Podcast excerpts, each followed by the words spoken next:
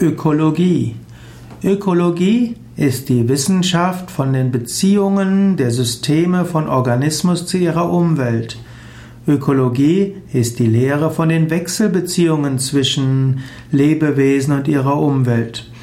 Ökologie wurde von Heckel 1866 gebildet aus dem griechischen Wort oikos. Oikos bedeutet ursprünglich Haus, Behausung, Wohnung und Heimat. Ökologie ist die Annahme, dass die ganze Welt ein Zuhause ist. Ökologie bedeutet, dass man erkennt, wir sind Teil des großen Zuhauses. Ökologie bedeutet, dass wir erkennen, wir leben in einem großen Haus, einem großen Zuhause. Die Grundlage der Ökologie ist, dann ist einmal eine Wissenschaft. Ökologie beschreibt, wie alles miteinander zusammenhängt, wie alles miteinander in Beziehung steht. Und dann ist Ökologie aber auch eine innere Einstellung.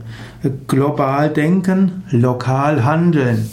Ökologie würde zum Beispiel sagen, wenn man weiß, dass eine Klimaveränderung bevorsteht, die für viele Lebewesen ganz einschneidend ist, dann will man sich so verhalten, dass diese nicht geschieht. Ökologisches Denken würde zum Beispiel heißen, nicht zu sehr zu heizen, nicht zu viel zu fliegen, nicht zu viel Auto zu fahren, nicht zu viel Kleidung zu kaufen und so weiter. Ökologie sieht das eigene Handeln mit seinen Auswirkungen auf die Umwelt und will so handeln, wie es für die Umwelt gut ist. Ökologisches Denken würde auch sagen, vegetarisch zu leben, vegan zu leben.